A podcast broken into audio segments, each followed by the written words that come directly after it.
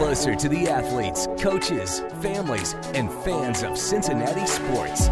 It's On the Sidelines with Q one oh two's Molly Watson and Lindsey Patterson. Presented by OrthoCincy, the orthopedic authority. We are back on the sideline. It's just Lindsey Patterson today when it comes to hosting the podcast, because Molly Watson will be out. She'll be back on the airwaves on On the Sideline podcast later this week. I am so excited to talk about Reds baseball because the hype is real. And I really couldn't think of a better Reds guest to get on than Nick Kirby, Reds content for Chatterbox Reds. Nick, how you doing? I am doing great. Thanks so much for having me, Lindsey. It is so fun to talk Reds right now. What did you think of just this past weekend series, from the hype, the rookies, the attendance at Great American Ballpark? What was that like for you? Well, first off, Friday night, I mean, I think that legitimately, I don't think it's hyperbole to say that might be a top five Reds game all time. Uh, just the energy, of course, it being the twelfth game in the, the, the longest winning streak in since in my mom's lifetime, which is just insane to say. Um, and it was a fun series. It was kind of one of those series that the Reds ended up losing, but you didn't feel like a loser at the end of the weekend. It was, it was a, just a, a fun series, uh, a fun series to be a part of. And you heard a lot of the Braves in their postgame even talking about how exhausted they were leaving Cincinnati and how, how much they thought it was a great series. And I think that speaks volume to where the Cincinnati Reds are right now. Yeah, it's really fun to see. And I think when I, I think of the Reds games, and, you know, you, you've been through it all and been supporting along the way. And one of the things I like about following you on Twitter is, you know, even during the down years last season, you can look at down last year and be like, oh, you know, it's going to come. It's going to come for this team. And you have all these young guys and promise, and, you know, maybe they're a year away, maybe they're two years away. And then you go back into last season and you always kind of held that optimism. How did you do that during some of the down years? Well, I think if you if you dug deep and you really looked at, at kind of some of the prospects that were coming, you could it felt different than any time before. Um, there's been a lot of times we've been promised about about prospects, but anyone who follows it closely, it felt different. And uh, it, you start nowhere else other than Ellie De La Cruz. Um, I, I've never been a someone who's been like as diehard into the prospects as a lot of other people who do a much better job than me following it, but I first heard about Ellie De La Cruz from some really smart people in twenty twenty-one towards the end of the year, and the the the hype that he had already, and he was only in Daytona, still quite a ways away, and so young and so raw.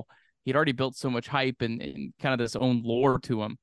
And I started tracking him pretty much every day from the towards the end of twenty twenty-one.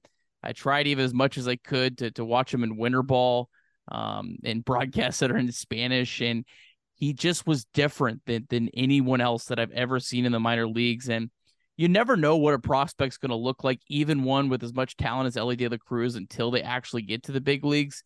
But I've, there's never been a player that that felt as can't miss as him. And so far, so good. Just named National League Player of the Week uh, uh, as we're recording this today. Uh, he's been incredible, but it's not just him. There's so many other players that have just jumped in and, and, and seamlessly fit in um, and had instant success. And I think that's really uh, what, what this organization's got to continue to do. I hope that twenty twenty-three isn't the only year that we see four or five prospects come up that are, are impacts right away. I hope that's an every year thing. Maybe not this many, but I hope next year there's two or three or four, and the year after that, and the year after that, because that'll continue to bring talent through, and I think continue to help the Reds build a a a team that's not just good for one or two or three years, but a team that could really be good for five, six, seven, maybe even a decade at a time. You know, you, you're mentioning mentioning other guys, and we talk about the youth and the rookie class. Matt McLain has been another favorite. Just extremely impressed with him during the series. What do you think about him so far? Matt McLain has just shattered any expectations that I had from him. Um, last year, he was at Double A the entire season down in Chattanooga, and he was okay. I mean, he he wasn't bad, but he was not spectacular. His numbers in the big leagues are significantly better than his numbers at Double A last year. Um, he's just he's jumped right in. Um, the Reds threw him right in the the, the number two spot in the lineup. Um, he's played great defense. I've been maybe more impressed with his defense than anything else at shortstop because the the M O on him coming up was that he was a capable defensive shortstop, but he was better at, at, at second base or or maybe third base or somewhere else. But he he's looked like a legitimate above average defensive shortstop, and he's just been incredible. It, it's just it's not just Matt McLain, it's Spencer Steer, it's all these other guys. If they were the only rookie, they'd be getting like all this hype. Everyone would be focused on them, but because of Ellie De La Cruz, and it's obvious because of Ellie De La Cruz, he's different than anything we've ever seen. He gets all the shine, and these other guys are just producing at an incredibly high level and just kind of flying under the radar. No, it's really, really fun. I think you bring up a really great point because the hype is real. Um, I will admit, you talked about Friday's game earlier on in this podcast, and I went to Friday's game at the ballpark, and, you know, the hype in the city, it felt like opening day, but at the same time, it didn't feel like opening day. It felt like playoff atmosphere when they were playing the Braves, and every intense moment, some guy stepped up. Um, Friday night, Ellie De La Cruz, there was Joey Votto, and I know, and I'm sure you, you could see it on Twitter, the Reds are hitting that nice little win streak, and then Joey Votto has his press conference a week from today, actually, and just announces, hey, I'm back. Let's go. I'm excited. Um, and, and I couldn't think of a better leader to have in the clubhouse for a lot of these young guys, and just at the perfect time. But there were still a few people who kind of felt, ah, is he going to mess up the vibe? What's it going to mean for Joey Votto to join this club? You know, what did you think about all of that? And then what Joey was able to do with three homers last week? I'll be completely honest. Um, I didn't think he was going to mess up the vibes. I think that that part of it was maybe a little bit silly, but um, he did not look great at, at triple A. I, if you're just being honest, yeah. like it, his numbers were not good. I know at the end he looked a little bit better, but the fact that he's come up and produced at the level that he has has really just blown me away. But it is so cool to see Joey Votto, a guy that has been just an incredible player for, what is this, sixteenth season? Just and he's played on so many bad teams in Cincinnati. like I think I think back to two thousand seventeen when he was incredible. Should have won the M V P if it wasn't for uh, Giancarlo Stanton. I think it's sixty home runs that year. Um, he should have won the M V P that year, but he was just so good, and that team was just so miserable around him. And so it's really cool to see Joey getting a chance to usher in this this this next wave of, of Reds stars, really. I think that's what they are, and, and getting to be a part of, of a team. And, and he said it so many times, it's a team that he's never been a part of, a team that runs the bases just with this incredible reckless abandon. That's really never been um, the Reds baseball other than Billy Hamilton, but Billy Hamilton was really like the only guy on the team that ran. There wasn't four, five, six, seven, like Spencer Steer, I think, has seven stolen bases in the month of June. And and you don't even think of him as a base stealer. It's just a, an incredibly fun brand of baseball. And it's so great to see Joey Votto getting to be a part of that. Yeah, it's really exciting stuff. There's just uh, so many players right now, easy to root for every night. Another guy just stepping up for them. Um, I'm speaking of optimism because that's why I love to talk Reds baseball with you. Why will this team, and I know they're half game up right now, why will they win the N L Central? Spring brings new beginnings, but it can also bring unexpected injuries. OrthoCincy Orthopedic Urgent Care is more affordable than a busy E R. With five convenient locations, including extended evening and Saturday hours in Edgewood and Anderson, OrthoCincy Orthopedic Urgent Care makes it easy to get the care you need. Simply walk in, no appointment necessary. Visit ortho cincy dot com to learn more. That's ortho cincy dot com. Why will this team, and I know they're half game up right now, why will they win the N L Central? Well, I mean, I think they have the best lineup in the N L Central. I mean, the Cardinals maybe would have a, a word on that, but the Cardinals are like eight games back right now. Um, I, I just think top to bottom, there's there's no holes in this lineup. That that's you had Tyler Stevenson batting, Tyler Stevenson, Nick Senzel hitting in the bottom of the order, eighth and ninth, I think, on on Sunday. Um, that there's just there's no room for for pitchers to make mistakes, um and, and so that's what's cool, because you're going to have some of these rookies slump at times. That's just a natural thing, but they don't all have to. They they, they can be afforded that and still have a lineup that that can produce. um the the the bullpen also has been really really incredible. It'll be interesting to see how it can hold up. Hopefully the Reds can get them some reinforcements as the season goes on, but that's been just a a you talk about before Ellie and McLain and all these other guys got here. The bullpen is really, I think, what kept this season afloat at times uh, and allowed some of these comebacks to happen. you look back at Friday night, I mean, they they pitched several scoreless innings um, just to kind of get you back into the game. Um, so that that really, I think, has been the the the thing that's kept the Reds in this race. Yeah, I, I agree with that. And, you know, I, I kind of felt like, and I've said it before, you know, I'm a huge Bengals fan, and I feel like there's such a connection with the vibe I get with this young team, because you see that over on the N F L Bengals side. They're young, they're youthful, and a lot of people thought the year they went to the Super Bowl, maybe they were a year early.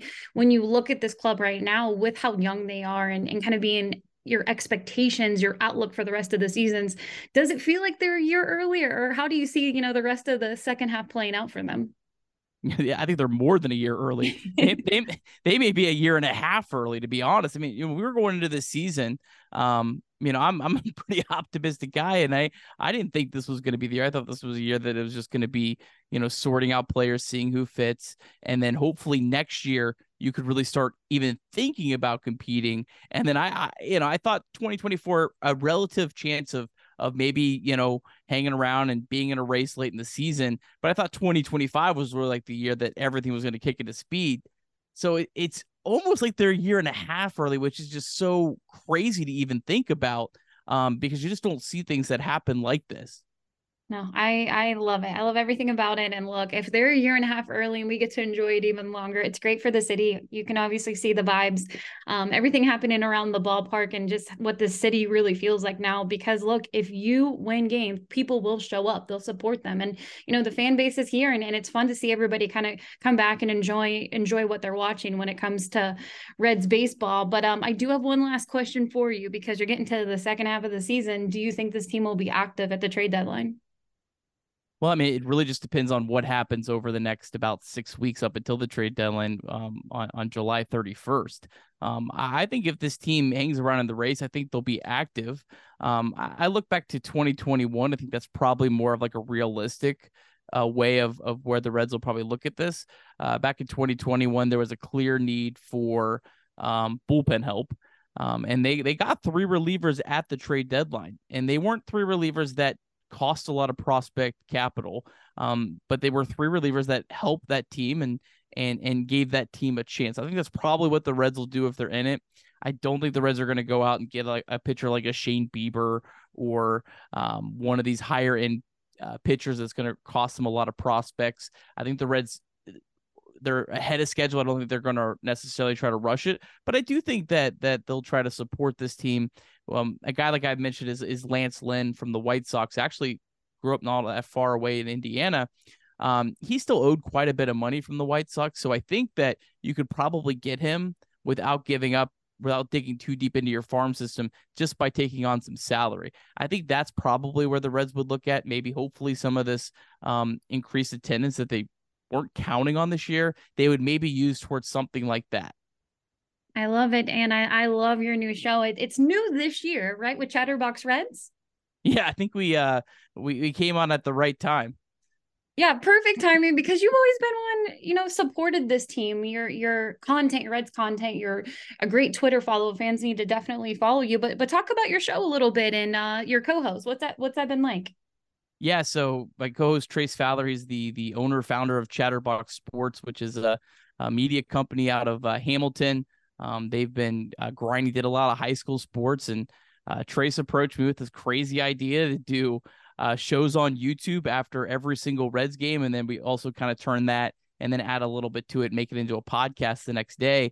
Um, kind of similar to like what, what John Boy does with the Yankees, how they have a post-game show after every game. We wanted something like that for the Reds. Our goal was to, was to start in twenty twenty-three. So we were ahead of the curve, uh, and, and hopefully build a little bit before the Reds are competitive in twenty twenty-four, twenty twenty-five. But the Reds showed us and decided to compete right away, which has obviously been great for us. And it's been a lot of fun. We've had so many people that have, uh, just been so kind with following us and sharing their show and, uh, um, participating in it. There's a chat during the show, so, uh, people can, can voice their opinions and, um, tell us when, when we're wrong, which is a lot of the time. And we have a good time. We try to keep it lighthearted, but also still try to have it, you know, somewhat informative and, uh, um, something for people just to, to, to stay in tune with the Reds and, and have a good time along the way.